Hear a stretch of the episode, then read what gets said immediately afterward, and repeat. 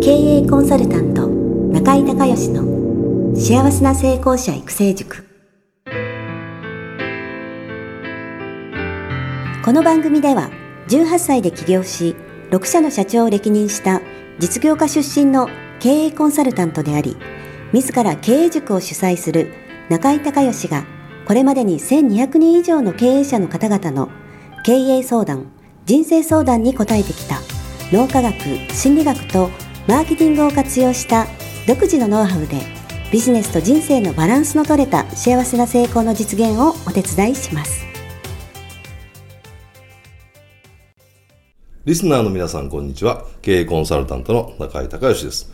今日はですね中井塾の13期生でもあるんですがえー、離乳食インストラクターの中田香織さんのですね、えー、ポッドキャストの番組に出演をしてきましたので、えー、ぜひね、えー、その音声を聞いていただきたいと思います。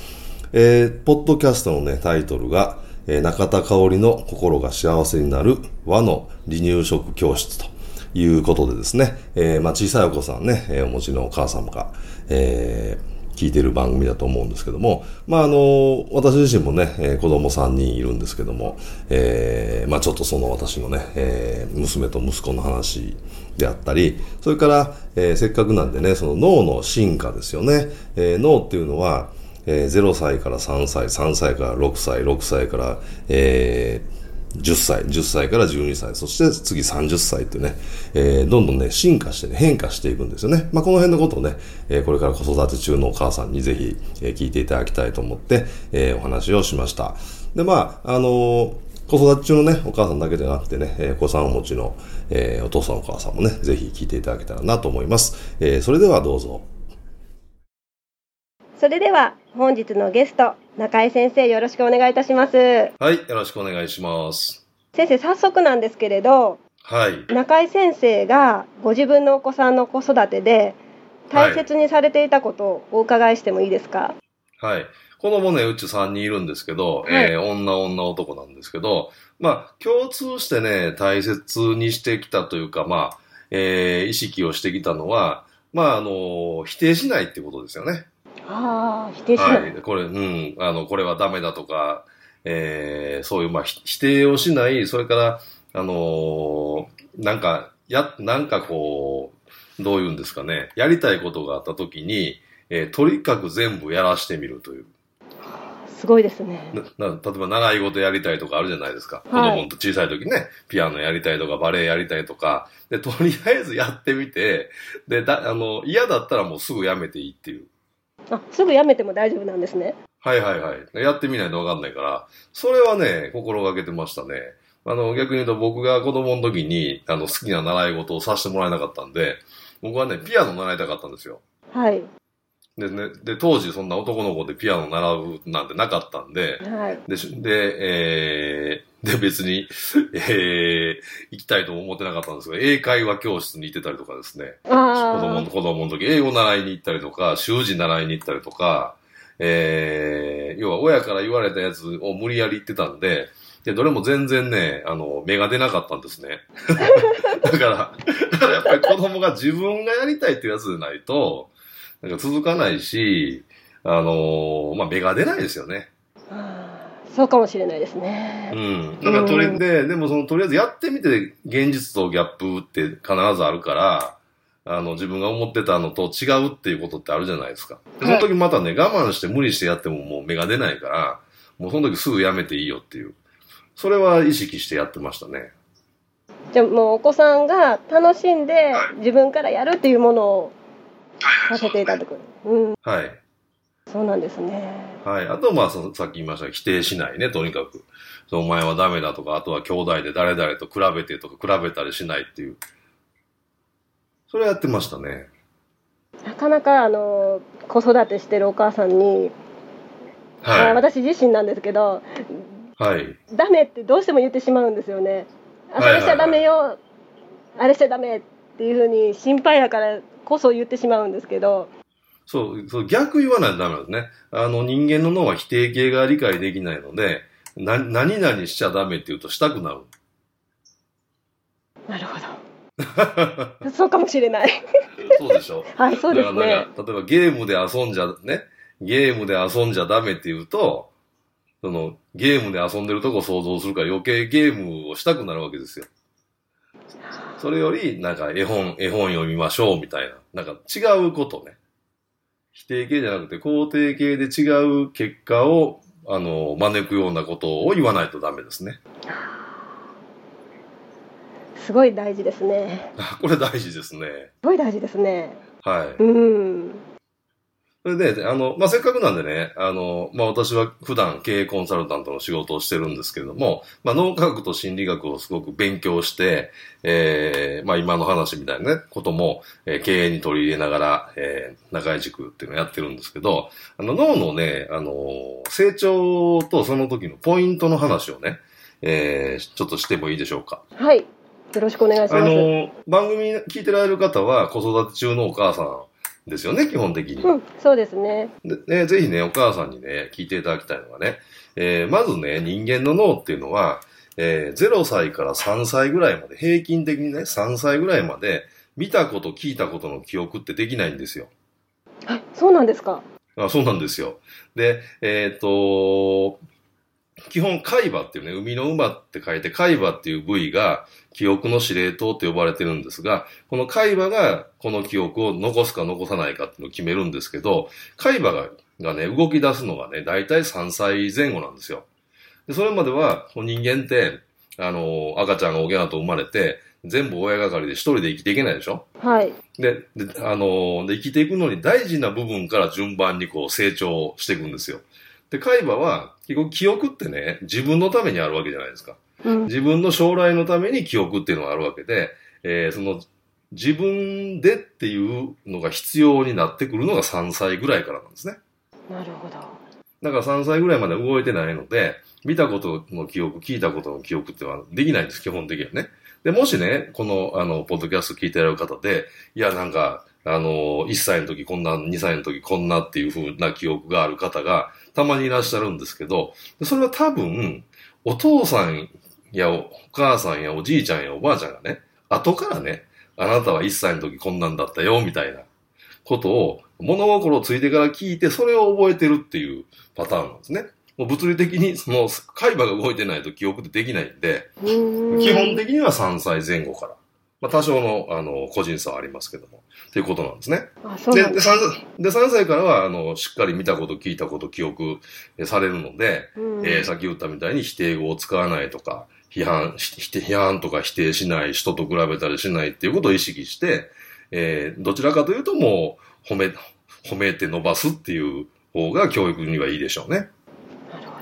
はい。それでね、じゃあ0歳から3歳までは全く記憶がないのかっていうとそうじゃなくてね、実はね、えー線状体っていうね、これは直感を司る部分なんですけれども、そこにね、スキンシップの記憶だけができるんですよ。だからスキンシップはね、すごい大事です。特に3歳まで。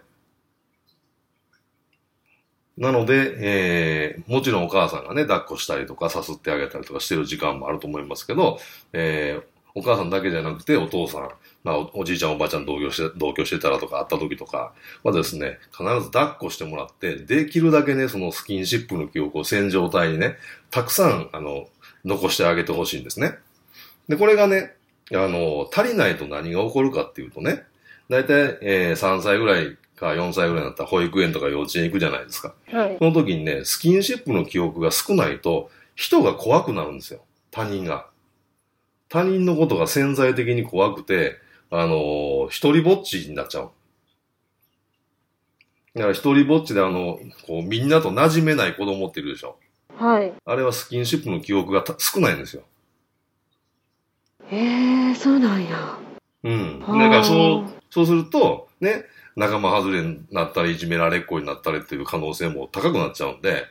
で、そもそも幼稚園とかね、保育園行くのが友達と遊べないから、もう嫌になるじゃないですか。はい。だからそうならないために、とにかくね、3歳までは、あのスキンシップをね、あの、たくさん。で、それもお母さんだけじゃなくて、いろんな人からね、えー抱っこしてもらうっていうのをね、あの、意識してやられたらいいと思います。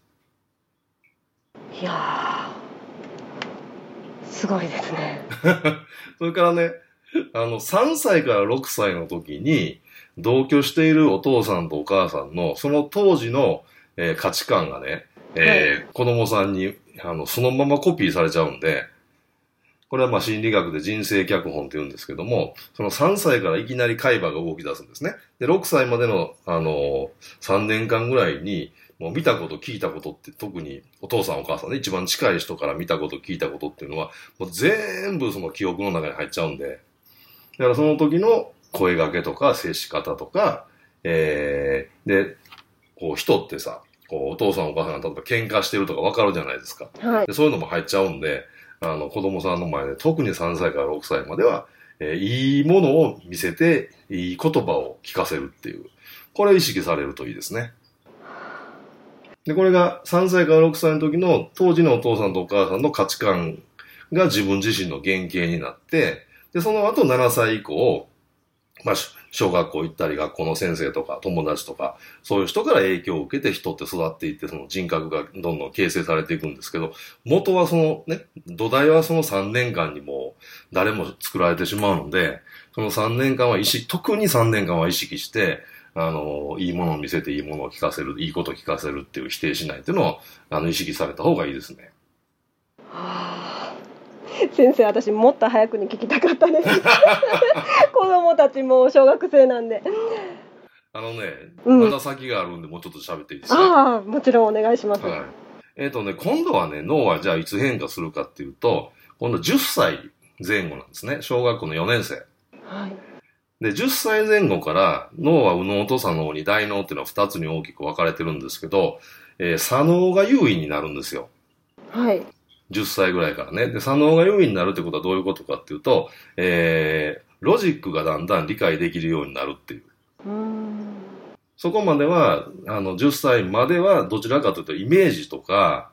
えー、そういうなんか想像力みたいなところが豊かなんだけど、ロジックね、理論的なことがなかなかわからないんですよ。それが、あのー左脳が、の方が10歳ぐらいから、あの、優位に働くことによって、逆にね、ちょっと想像力、要は子供らしい、こう、想像力みたいな部分が、だんだんちょっと、あのー頭打ちになってきて、うんで、ロジックが理解できるようになるんですね。はい。で、えー、で、この10歳ぐらいになると、あの、ダブルスタンダードが理解できるんですけど、はい。10歳までに逆にね、ダブルスタンダードが理解できないんですよ。例えばね、あのーうちの、えーっとね、長女が、えー、幼稚園行ってる時にね、うちで、あのー朝起きておはようございますっていうのを、おはようって言ったらね、パパおはよう、ママおはようって、ああ、おはようみたいにね。で、そうすると、えー幼稚園の先生にもね、おはようございますじゃなくて、おはようっていうのね。あわかりますよあ、ね？はい、わかります。そあの、お父さんお母さんパパとママにはおはようでいいけど、幼稚園の先生にはおはようございますって言わないといけないっていう、そのダブルスタンダードが理解できないんですよ。うーん、わかります。10歳ぐらいまでね。で、で、それを、あの、言うと、逆に混乱してしまうのね。あだからそれはちょっと、あの、10歳までの子育ては、あの、家とが学校をね、とか家と幼稚園で使う言葉とか価値観とかをすり合わせしとかないと、子供はね、どっちの言うこと聞いたらわからん、いいかわからなくなっちゃって、パニックになるんですよ。だからそこはね、ちょっとね、意識して、だ逆に言うと、あの、まあ、うちでのしつけですよね。その、外出て、学校で、で、先生に迷惑かけないようにと思ったら、家で、家でもちゃんと、あの、えー子供さんに対しておはようございます。子供さんからもおはようございますっていう、言わせるっていう教育をしとかないとできないんですよ、これ。子供が混乱しちゃうんですよね。うん。あっていうことなんですね。だからここはすごく、その、逆に言うと10歳までは注意で、えで、10歳からはわかるんで、この場合はこうするんだよ、この場合はこうするんだよっていうのを使い分けて教えてあげたらその通りできるようになります。すごく思い当たります。それでね、うん、思い当たりますか？あ息子が今12じゃあ一番歳なのうで、ん。うん。はい。じゃあ、あの、一番大事なやついきますよ。次ね。はい。次に脳が変化するのは14歳なんですよ。14歳。中学2年生ぐらい。はい。まあもちろんね、全部個人差はあるんですけど、まあ大体中学2年生で、えー変化するんですが、これはね、この時にね、何が起こるかっていうと、丸覚えができなくなるんですよ。へえ。それで脳がどんどん進化成長していくとね、はいそのロロジックがさらに進んで、なんか推理したりとか、要は実際に体験したことないのに想像して、こうじゃないかとかね。はい。いや推推論とかあるじゃないですか。はいと。か、あの、あの、大きな流れを理解したりとか、そういうね、あの、より広く曖昧なことができるようになるんですよ。脳がどんどん進化して、それが大体中に14歳ぐらいからできるんですね。はい。で、逆に言うとそれができるようになると丸覚えができなくなるんですよ。だから、あの、例えば算数だったら、あの、九九ね、2人が死に3が6って、あれ自体には意味がないじゃないですか。はい。2人、二人が死に3が6には。でもあれ、小学校2年生でやるから、もうそのままずっと唱えてたら丸覚えできるんですよ。うん。でもこれ14歳過ぎてから丸覚えできないんで、あのーああいう覚え方できないんですよ。で、ここで、あのーほとんどの人がこのことをね、まあ学校の先生も含めて知らないので、要は今までで勉強できた子が、今までと同じやり方では勉強ができなくなるわけですよ。そこまでは全部丸覚えだから。うんだからそれをちゃんとお母さんが知っててあげて、丸覚えができない代わりに何かと関連付けて覚えるとかね。とか、あのーなんか順序立てて覚えるとか、あとは脳は大きいものから小さいものにっていうあの方向にしか理解が、あのー理解できないんで、だだ大きな流れから小さな総論から格論にみたいなえー感じで覚えるとか、まあ、いろんなその学習法ってあるんですけど、あのー今までのね、だから、中学をもし受験させるお母さん、させたいと思ってるお母さんがいたら、中学受験と高校受験、大学受験はもう全く違う勉強法だってことなんですよ。あ、そうなんですね。わかります？そうなんですよ。で、これをちゃんとやってあげないと、子供が勉強嫌いにななるんで、急にできなくなるから、子供はその、そのわけがわからないんですね。今までできてたことができなくなるから、うん。自分はなんか頭が悪くなったのとか、なんか自分は勉強向いてないとか、あのーで成績が落ちたことでやる気なくなったりとかするので、あのー大体このぐらいの時期にね、勉強嫌いになる人が多いんですよね。私そうでした。うん。思い当たります。思い当たりますよね。はい。だから、あのー今ね、あのーこの離乳食っていうことで、えー小さな、まだまだね、赤ちゃんだと思いますけど、子供はすぐ成長しますから、あのーぜひね、その辺のこともね、あの、覚えておいていただけると、ちょっと気にするっていうか、まあ、知識としてあればね、あのー子供もそうなんだよっていうことが分かれば、ちょっとまた勉強法を変えますよね。そうですね。うん。そしたら結果もまた変わってくるんで、ぜひこの辺のことはね、あのー覚えとかれるといいと思います。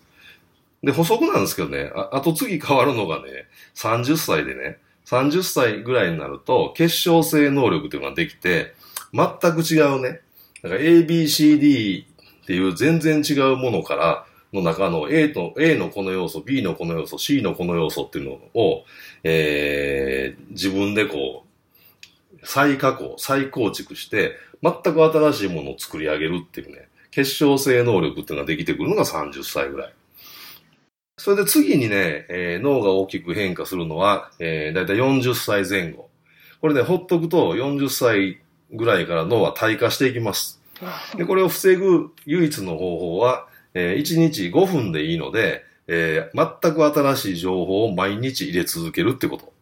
中身は何でもいいです。テレビのニュースでも新聞でも雑誌でも人と喋るでも、あの、何でもいいんですけど、ただ、新しくないとダメだよね。例えば、えー、なんかで事件が起こって、ワイドショーとか、えー、なんかニュースで、毎日毎日このニュースみたいなやってる。そういうのはダメです。一回入れたらそれはカウントされなくて、新しい情報として、えー、5分。だいたい5分ぐらい毎日入れ続けると。これをやれば、50になっても60になっても70になっても80になっても90になっても、あの、ボケたりしないし、あの、どんどん脳は活性化されていきます。そんなもんですかね。はい。へえ。じゃあまだまだ、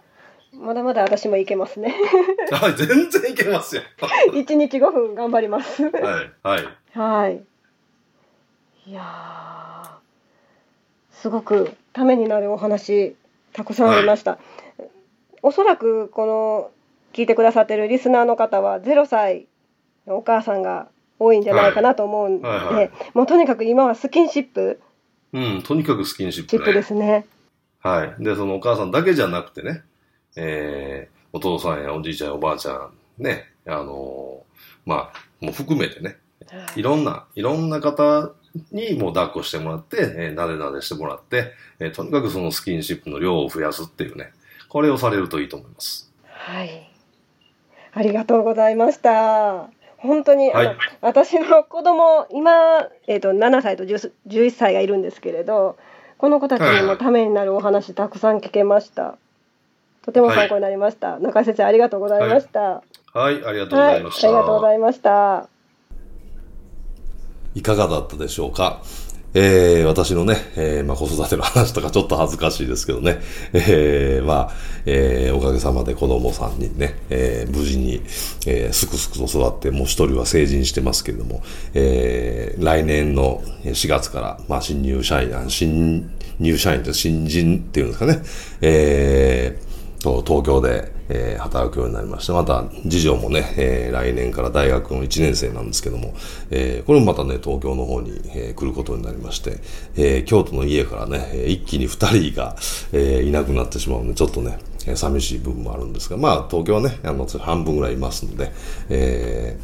ーまあ、また会えるかなというのもあるんですが、えーぜひね、えーお子さんお持ちの、えーお父さんお母さん方ね、えーこの、え話を聞いていただきましてね、えーまた、えー小さい、えーお父さん、あ、ごめんなさい、小さい、えーお子さんをお持ちの、えーお母さんはですね、ぜひこのね、えー中田香織先生の心が幸せになる和の離乳食教室ということで、えーやっぱりね、子育ての中で食べ物ってすごく大事ね、ですからね、離乳食すごく大事なので、えーぜひね、いいものをね、体にいいものを赤ちゃんに食べさせてあげていただきたいと思いますし、この番組の方もぜひお聞きいただければというふうに思います。えー今日も最後までありがとうございました。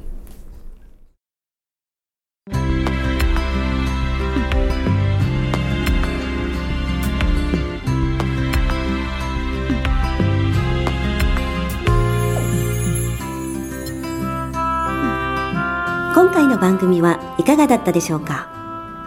あなた自身のビジネスと人生のバランスの取れた幸せな成功のための気づきがあれば幸いです。なお、番組ではリスナーの皆様からの質問をホームページの受付フォームから募集しています。また、全国各地から900名以上の経営者が通う中井隆義経営塾幸せな成功者育成6ヶ月間ライブコースに関する情報はホームページをご覧ください。では、またお耳にかかりましょう。